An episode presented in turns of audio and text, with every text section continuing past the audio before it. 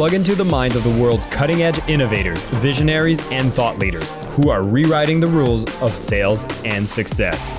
It's your time to make an impact. I am your host, Jason Mark Campbell, and this is the Selling with Love podcast. Welcome back, everybody, to the Selling with Love podcast. I'm recording this from Ottawa, Canada, as I get a chance to visit my hometown, experience the snow once again, which is a little different from the Bali weather. Nonetheless, I get a chance to move around with my studio equipment, be able to record this. And if you get to see this on YouTube as opposed to listen to this as a podcast, then you'll notice that there's a lot of white light, and that is because of the beautiful snow that sits outside. With this out of the way, I wanted to talk about particularly one of the concepts I really emphasize in my book, Selling with Love, which is the concept of energy exchange. I define sales as an energy exchange between conscious beings. And here's what happened when I walked in on my sales uh, person, my sales rep, who had just finished a sales calls, and I asked him, How did it go? And he was a little down and he's kind of saying, like, yeah, you know, I looked at their application. They said they didn't have a lot of money. So I felt like it was a bit of a waste of time. And I could see their moral was quite low.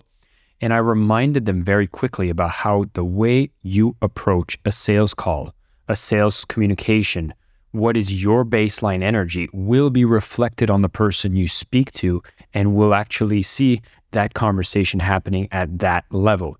So, in his case, being a little dismissive on the potential of a sale, automatically having that thought that it could be a waste of time, really reflected on the way that he used his tone, the way he expressed himself on that conversation. And lo and behold, of course, it did not lead to a sale because in his mind, he hadn't even opened the possibility that this could end up as a sale.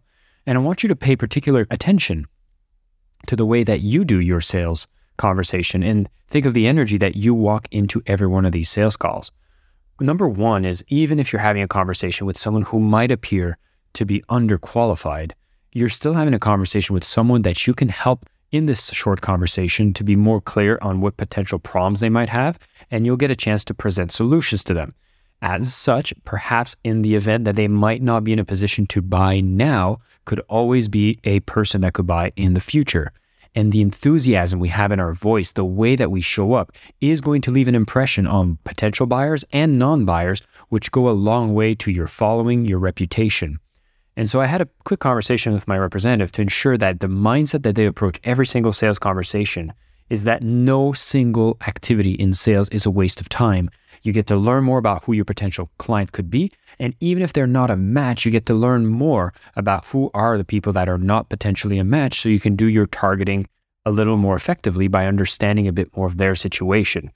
Every conversation you have in sales, sales result or not, is always going to lead to insight now, do we become people that manage their time better over time? Of course.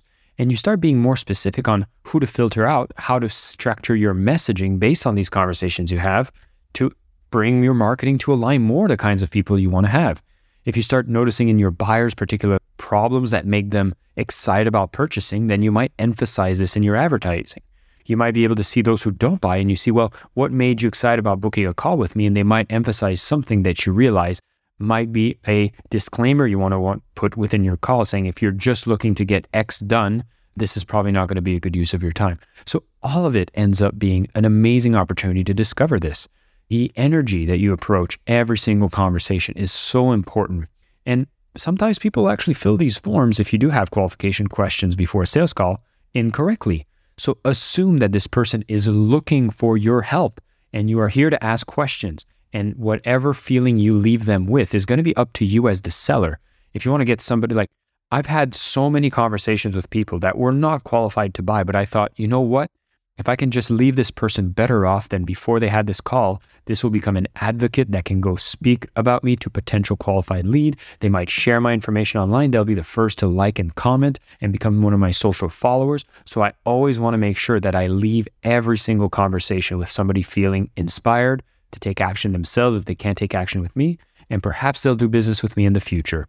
So, after that quick conversations with my representative, I thought that this would be a great reminder for each and every one of you to realize watch your state before you get into a sales conversation. Get into the energy of love or above, which is what I speak about in Selling with Love. And as someone who operates from Selling with Love, you know that you care, you lead, and what emotions that you show up in on that conversation is going to really affect the person on the other side.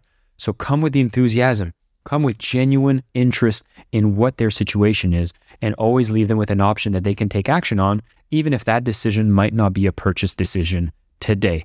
And only once you are overwhelmed with calls that you cannot possibly book more calendars with people scheduling you to have those sales activities can you start to filter out these conversations and make them a little more qualified.